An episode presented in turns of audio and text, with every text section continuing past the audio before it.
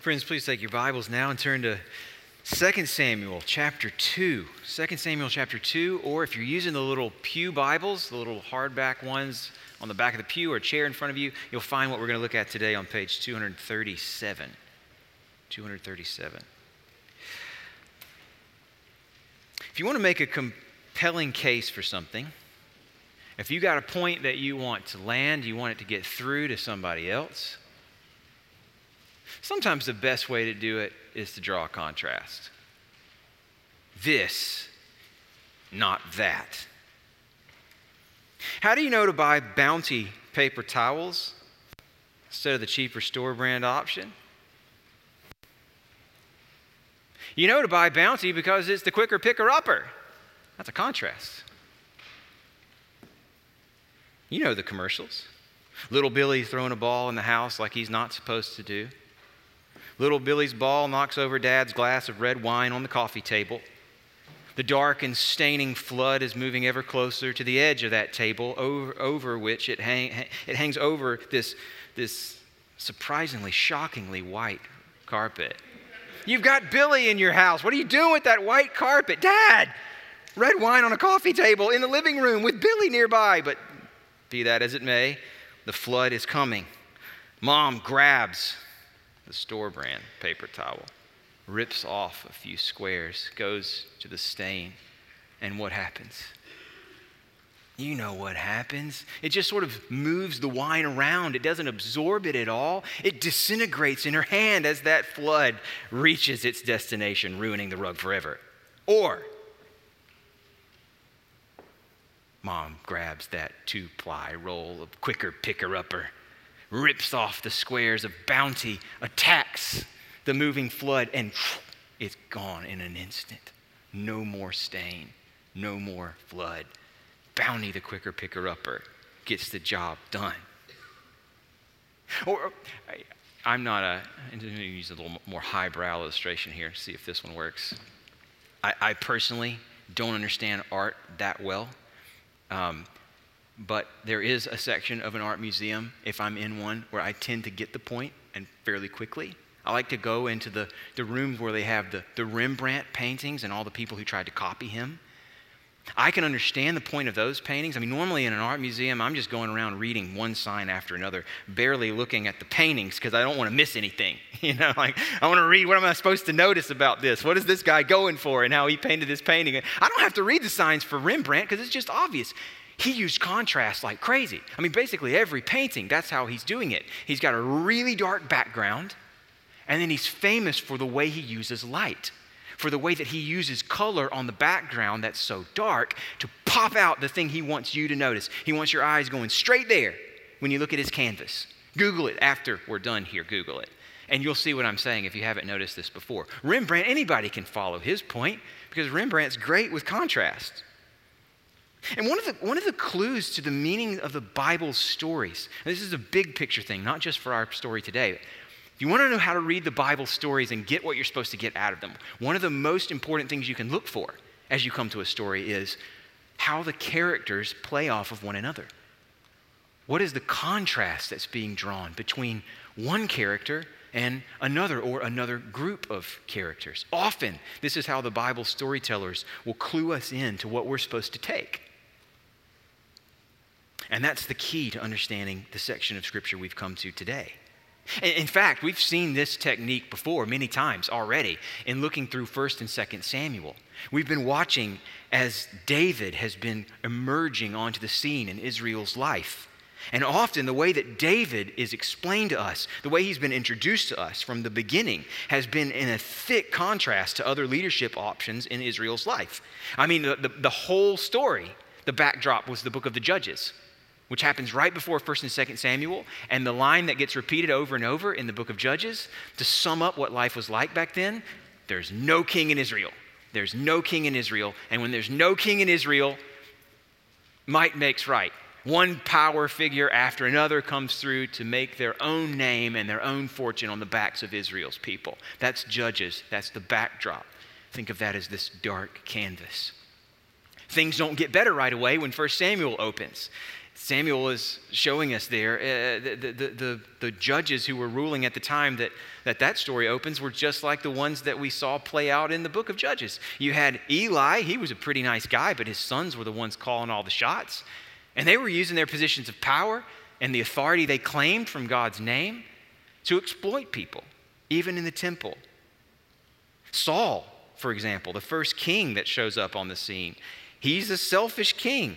He's grasping, he's insecure. He's always looking to improve his own position, even when he's got to bulldoze other people to get it.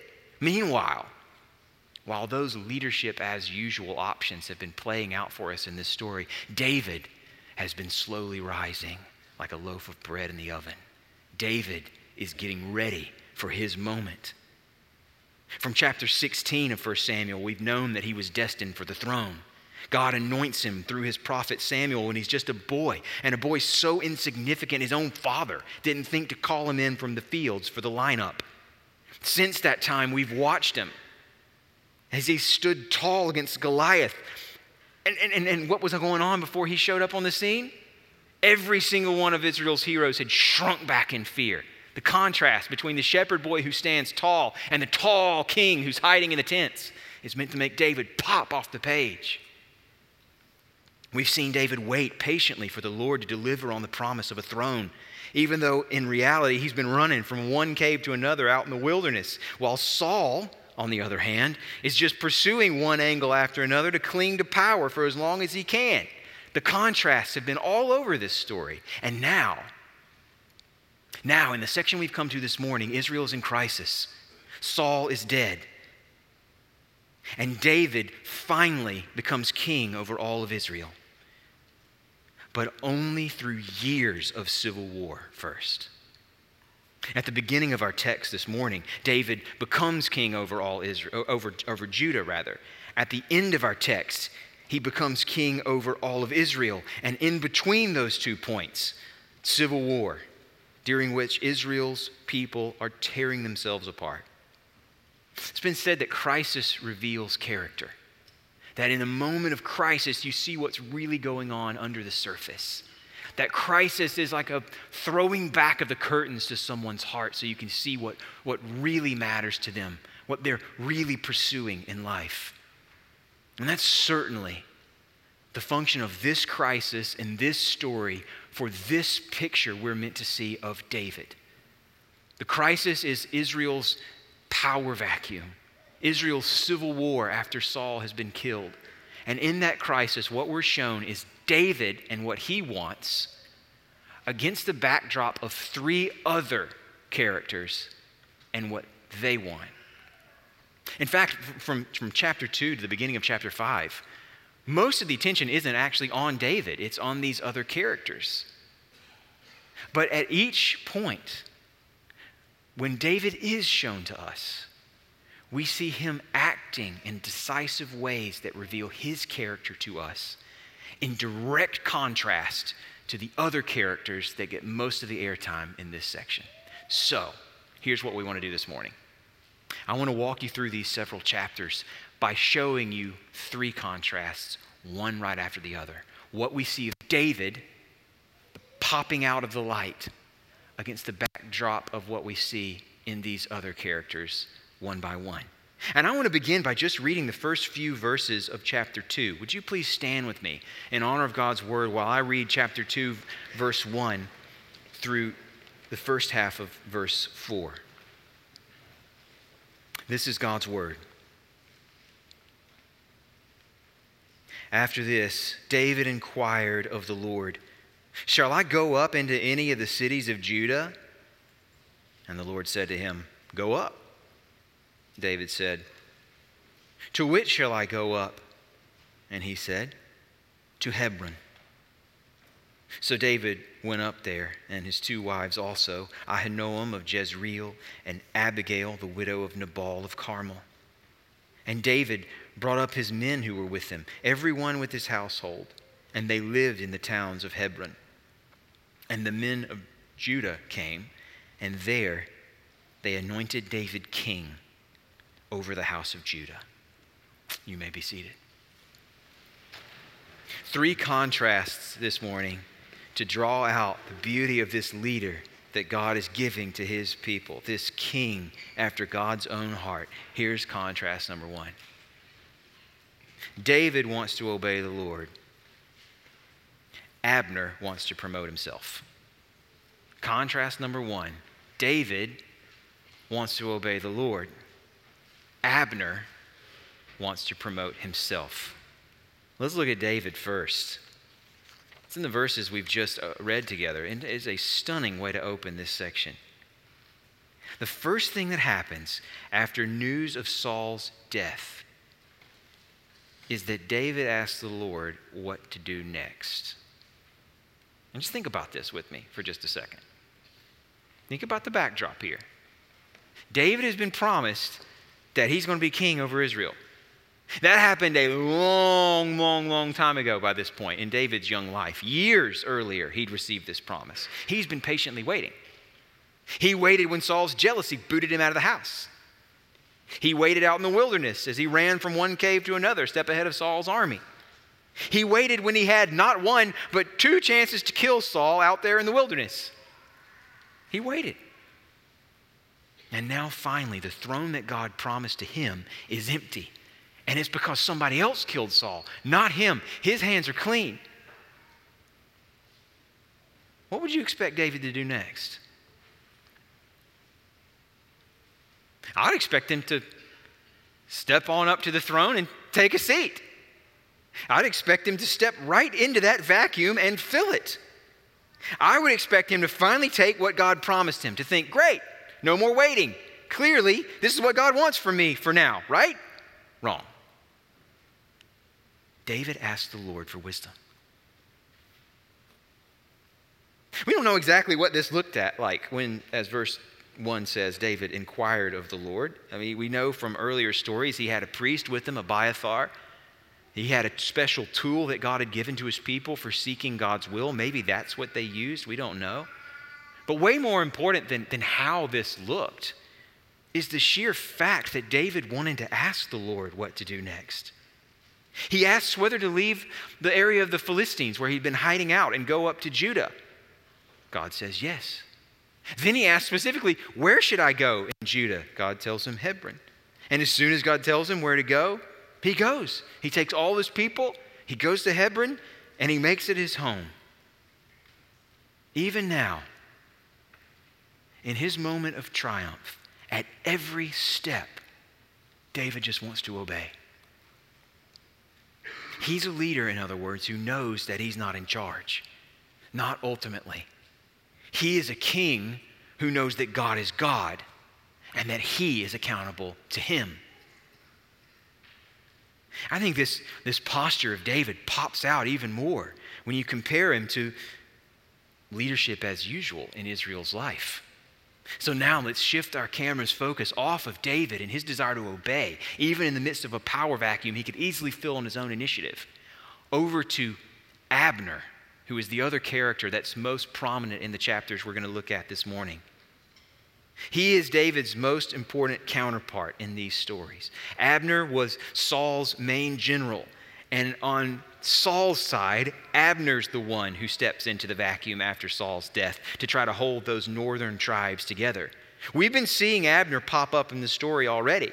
He was there when David took on Goliath. Not sure why he didn't think to do it himself, but he was there to watch it.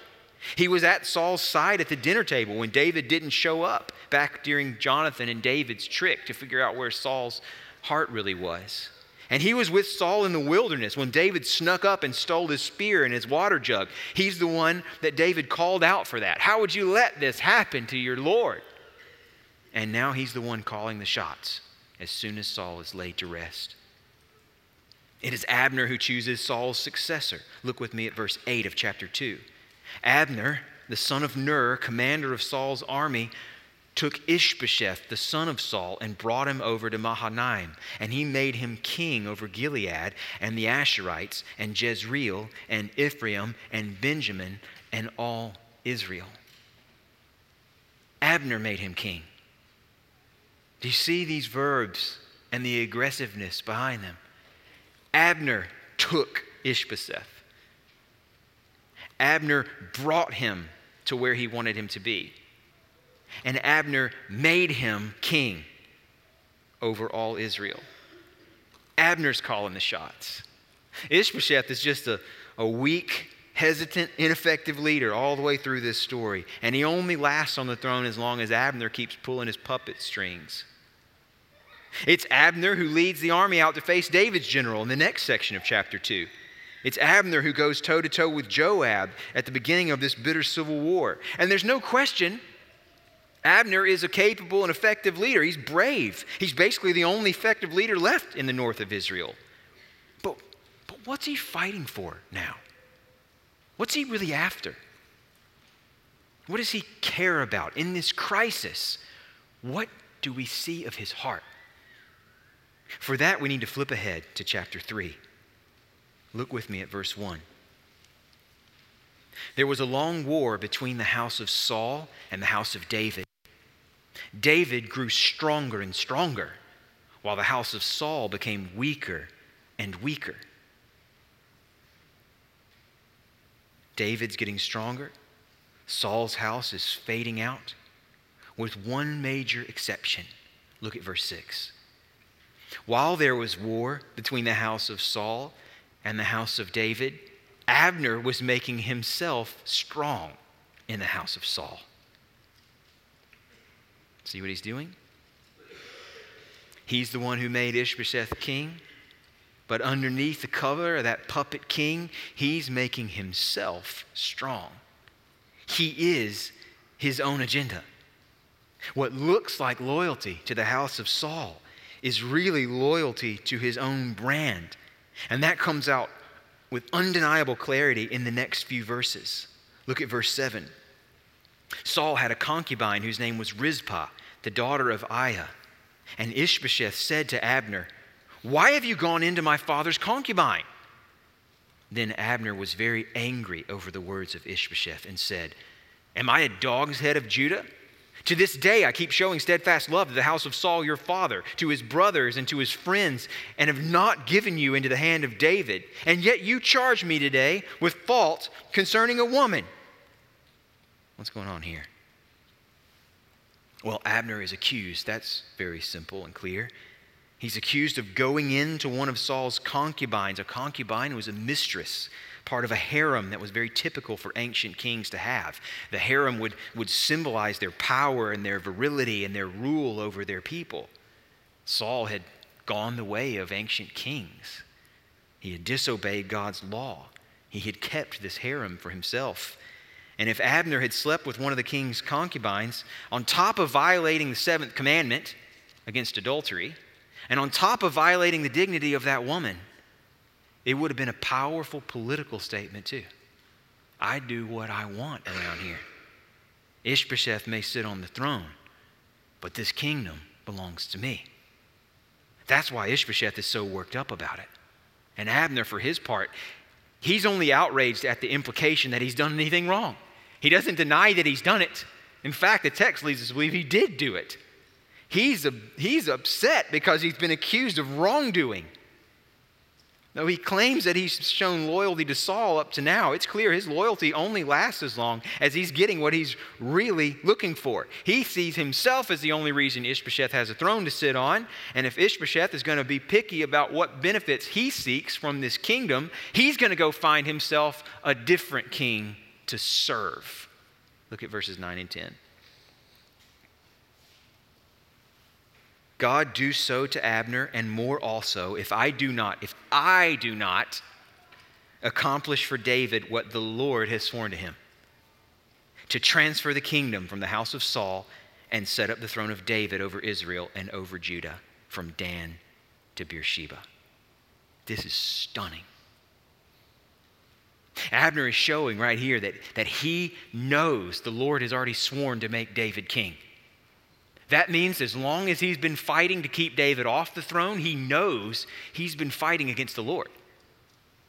He has known for all these years what God wants, and he's opposed to it. And not only that, he's opposing God not because of deep rooted loyalty to Saul that he just can't let go of. He's only stayed with Saul because it strengthened his own position. And now that he's challenged, he switches his loyalty over to David, assuming he can as easily make David king as he made Ishbosheth king. He thinks he's still pulling the strings. And now he's just going to pull them for David instead of for, for Saul's house.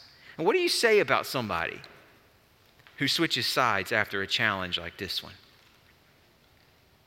What you'd say is that he was never fighting for Saul in the first place. He was only ever fighting for himself. He believes he's in control the whole time, and he's aiming his influence at beefing up his own position. Verse 12 sums up what he does next. He sends messengers to David on his behalf, saying, To whom does the land belong? Implication, to me. Make your covenant with me, and behold, my hand shall be with you to bring over all Israel to you. Okay. What does our author want us to notice by setting David's obedience to God over against Abner's self promotion? What are we supposed to take out of this contrast? We're supposed to see that David is the sort of leader everybody needs, and Abner is the sort of leader to avoid.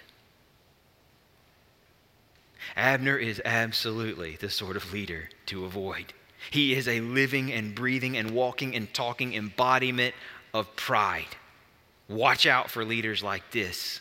Abner doesn't care what God wants. He knows what God wants and he sets himself against it. He doesn't ultimately even care who wins this war. What does he care about? He cares who worships him.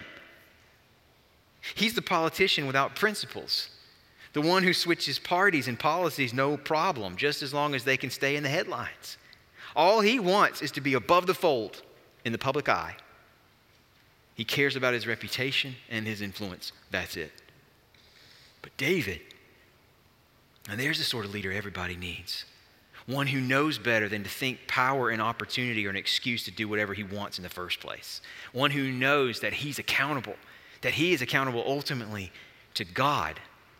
Friends, our, our need for leaders like David is one reason that we often pray for government leaders in our city and in our state and in our nation and in other nations all around the world. We, we, I hope you've noticed as we pray for government leaders, really the, the, the main prayer that we pray is that they'll be humble, that the Lord will help them to know their limits. I mean, we're not looking for their help in establishing the kingdom of God. We know that God is on that. And He's doing that in His time and in His way through His chosen King, Jesus. And it's showing up now in our life together as a church. We don't expect the kingdoms of this world to look like the kingdom of God's Son. Not really, not yet. But we absolutely want leaders who know they don't know everything, and leaders who know they can't just do anything they want, leaders who know they're accountable. So we pray for them. We need leaders like this in our church too. One of the key passages in the Bible about pastors or elders is 1 Peter 5. It's a passage that reminds pastors that this flock they lead belongs to God. So don't be after what you can gain, Peter says. And don't be domineering over the people that you lead. And, and, and uh, after that whole passage on pastoral ministry, the last statement that he makes is clothe yourselves with humility. For God is opposed to the proud, but he gives grace to the humble. This is the kind of leaders that as members of Edgefield, you're asked to nominate and to affirm as elders in our church. It's the kind of leaders that you want to pray for. God to continue to raise up. And it's the kind of leadership you want to pray that He'll, that he'll give to those who are already serving as leaders despite their own sins and their own blindness. For that matter, we all want to be people like this too, don't we? And when we're facing decisions, especially when we're facing opportunities that are there for the taking, we want to check our hearts every single time. We don't want to assume that just because we could do something and just because we want to do something, we should do something. We want to be people who look to the Lord first. What pleases Him? What has He said that speaks into this decision I'm facing? Not necessarily through some sort of voice from the sky or casting lots on the earth, but through things that He's given us to learn from Him, things He's already said He'll use to help us understand Him through His Word. through prayer, through, through Christian friends who pay close attention and have wisdom to offer. We want to be people who go to God like David did for obedience because that's what matters most to us. There's a second contrast that shows us even more about David and even more about the leadership we need as Christians. Contrast number two David seeks peace, Joab seeks vengeance. David seeks peace, Joab seeks vengeance. The next major contrast is between David and his own chief commander, Abner's rival in David's army, Joab, the son of Zeruiah. Uh, for, for David's side of this contrast, this, this character that the author is showing us, there's several different places we could look in this story, but I want you to jump with me right back to the very beginning of the section, back to chapter 2, just after David's house is settled in Hebron. Read with me again back in chapter 2, verse 4. The men of Judah came. There they anointed David king over the house of Judah. We've seen that. Now look what happens next. When David, when they told David it was the men of Jabesh Gilead who buried Saul, David sent messengers to the men of Jabesh Gilead and said to them, May you be blessed by the Lord, because you showed this loyalty to Saul your Lord and buried him. Now, may the Lord show steadfast love and faithfulness to you, and I will do good to you because you have done this thing. Now, therefore, let your hands be strong and be valiant, for Saul your Lord is dead, and the house of Judah has anointed me king over them. What's this about? Well, you need to know that, this town, Jabesh Gilead, the reason it matters so much is that it is the city that Saul rescued at the very beginning of the story about Saul, his sort of coming out party on the scene in Israel was him leading an army to rescue Jabesh Gilead from the Ammonites when they had been conquered.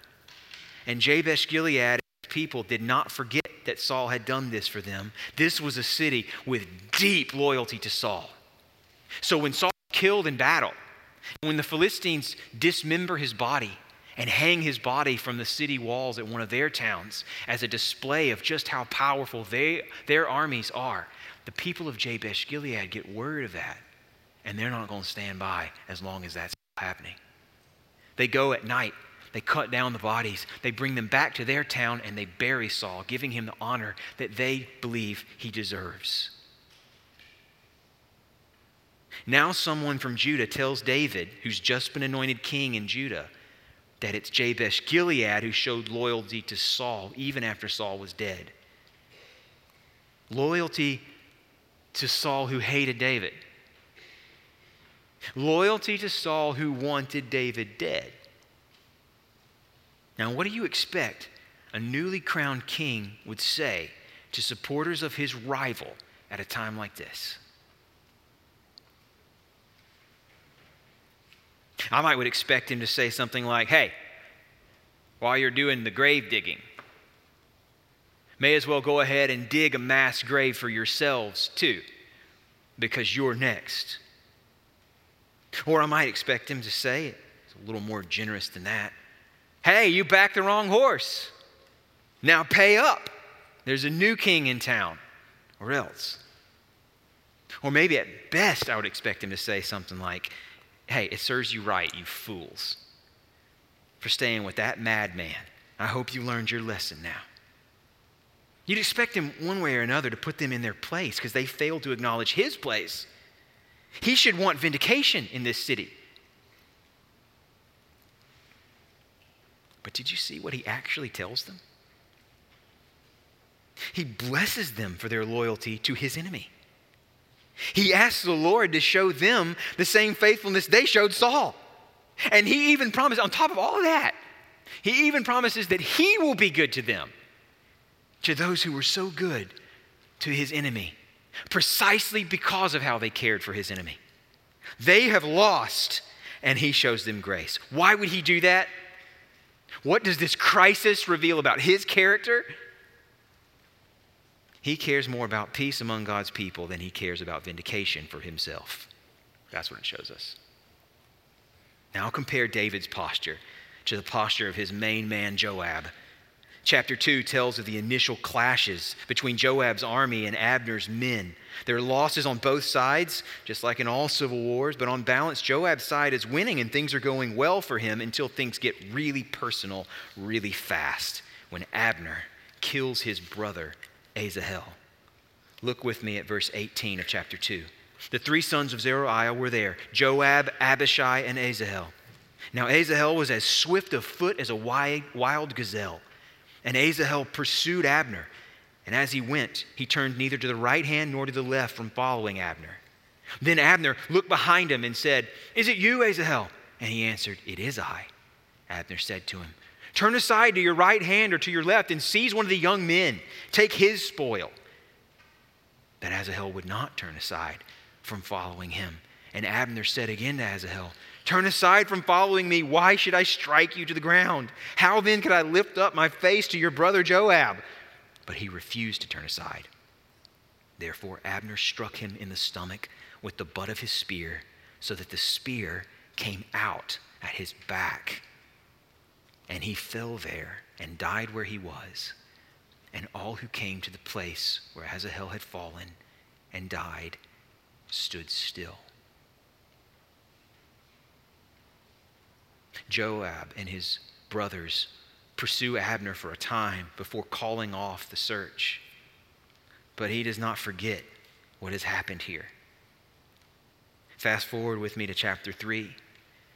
In chapter 3, we've already seen Abner switch his loyalty from Saul's house to David's. Abner sends a message to David that he's going to do it and actually goes then and meets with David. They share a meal together. David is willing to accept Abner's help in getting the war to a conclusion and bringing all of Israel to his kingdom. But while all this is going down, Joab is out on a raid. He doesn't know anything about Abner's visit. He's not clued into what's happening while he's gone. And when he comes back, he's shocked. He's shocked that David would break bread with this enemy. And even hearing that David has made an arrangement with him, Joab is going to have nothing uh, to do with it. He doesn't care that David has made peace with Abner. He remembers what Abner has done. Now look with me, chapter 3, verse 22. Just then the servants of David arrived with Joab from a raid, bringing much spoil with them. But Abner was not with David at Hebron, for he'd sent him away, and he had gone in peace. When Joab and all the army that was with him came, it was told Joab, Abner the son of Ner came to the king, and he's let him go, and he's gone in peace. Then Joab went to the king and said, What have you done? Behold, Abner came to you. Why is it that you sent him away so that he's gone? You know that Abner, the son of Ner, came to deceive you, and to know you're going out and you're coming in, and to know all that you're doing. When Joab came out from David's presence, he sent messengers after Abner, and they brought him back from the cistern of Sirah. But David didn't know about it. And when Abner returned to Hebron, Joab took him aside into the midst of the gate to speak with him privately. And there he struck him in the stomach so that he died for the blood of Asahel, his brother.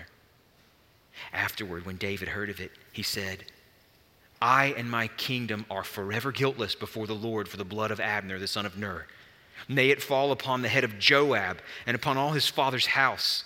And may the house of Joab never be without one who has a discharge, or who's leprous, or who holds a spindle, or who falls by the sword, or who lacks bread. So Joab and Abishai, his brother, killed Abner because he had put their brother Asahel to death in the battle at Gibeon. This is treachery. That's how we're meant to read this story. Joab had good reason to be upset at Abner. But rather than face him head on, he tricks him and pounces when he's not expecting it.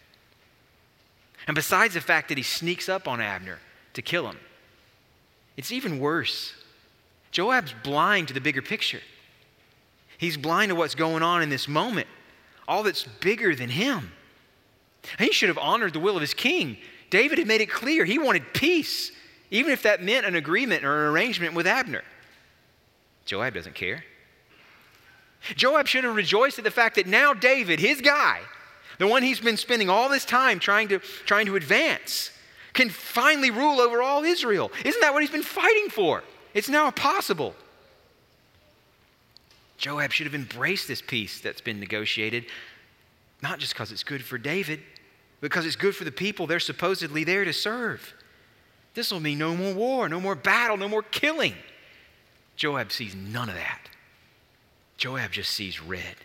Joab sees his brother slain by the hands of this enemy, and all he cares about is vengeance.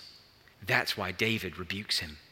That's why David goes on to mourn over Abner publicly. This is not how it's supposed to go.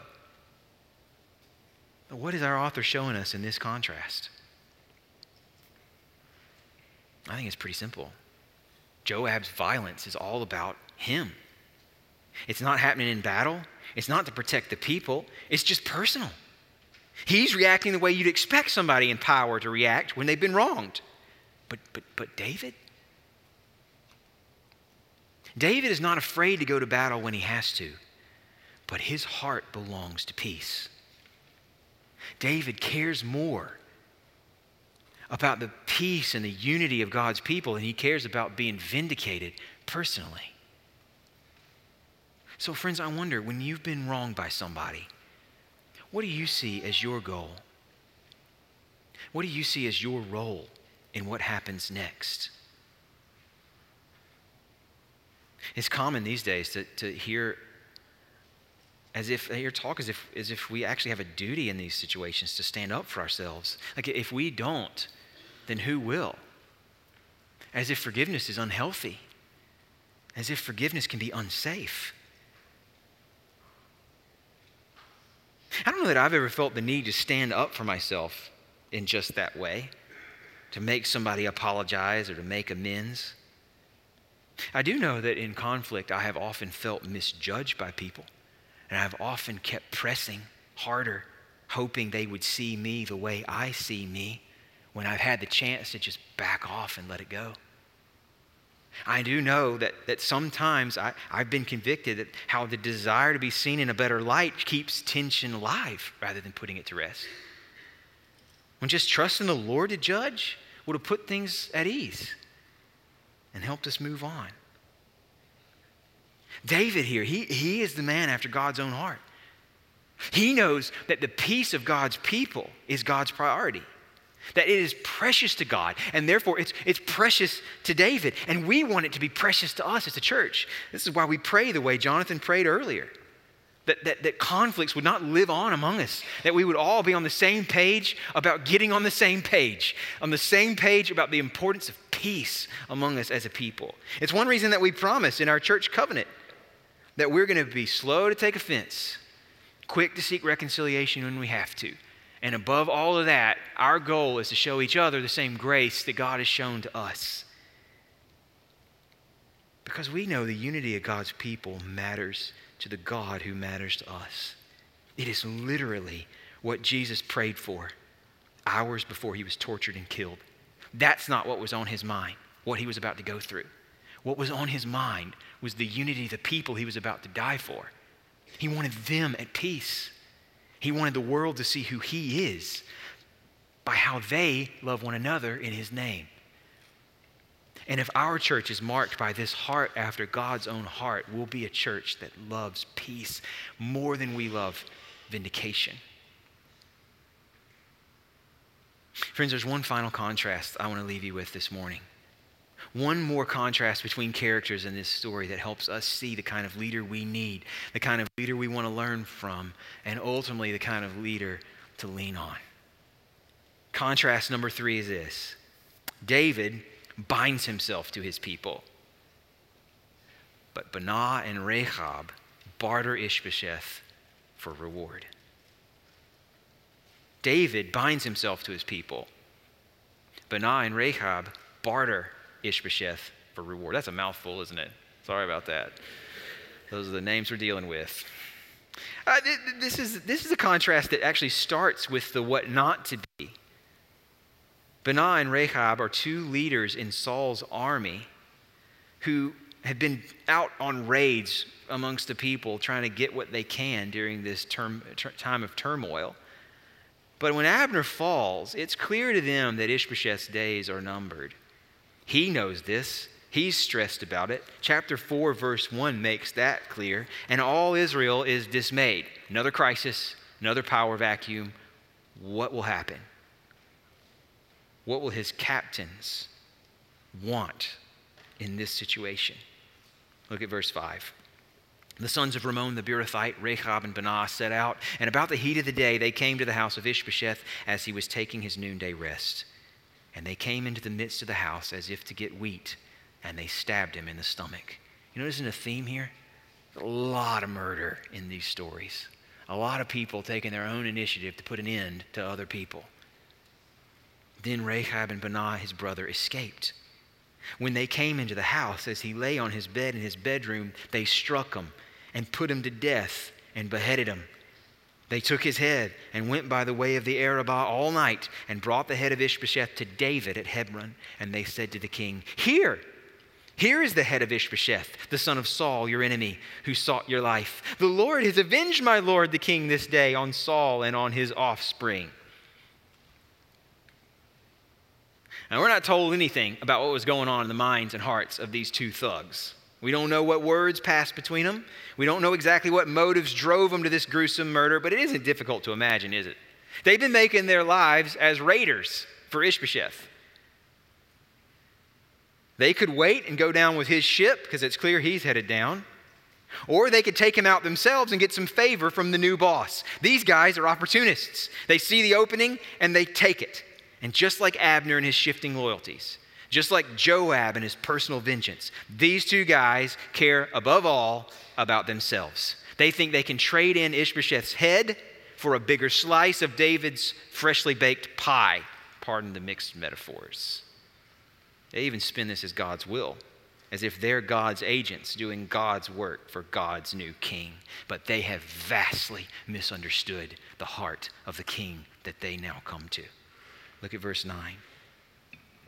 David answered Rechab and Baanah, his brother, the sons of Rimmon the Beerothite, As the Lord lives, who has redeemed my life out of every adversity, when one told me, Behold, Saul is dead, and thought he was bringing good news, I seized him and killed him at Ziklag, which was the reward I gave him for his news. How much more, when wicked men have killed a righteous man in his own house on his bed, shall I not now require his blood at your hand and destroy you from the earth? And David commanded his young men, and they killed them and cut off their hands and feet and hanged them beside the pool at Hebron. But they took the head of Ishbosheth and buried it in the tomb of Abner at Hebron. They assumed David was business as usual, and that what's good for David's throne would be rewarded handsomely from David's purse. David is not business as usual. That is nowhere more obvious than in the final two ver- few verses of our text. One that uh, these verses, in some ways, tie together the whole picture of David we've been looking at all along. He's victorious, he's the one with all the power, but when his former enemies come to him with their allegiance, he's the one who makes promises of how he'll care for them. Look at verse 1 of chapter 5. All the tribes of Israel came to David at Hebron and said, Behold, we are your bone and flesh. In times past, when Saul was king over us, it was you who led us out and brought in Israel. And the Lord said to you, You shall be shepherd of my people Israel, and you shall be prince over Israel. So all the elders of Israel came to the king at Hebron, and King David made a covenant with them at Hebron before the Lord, and they anointed David king over Israel. You see what's happening here? They are affirming that they belong together as if they hadn't just been his enemies. They are reminding him of all his goodness to them, defending them from their enemies as if they hadn't been fighting against him all along.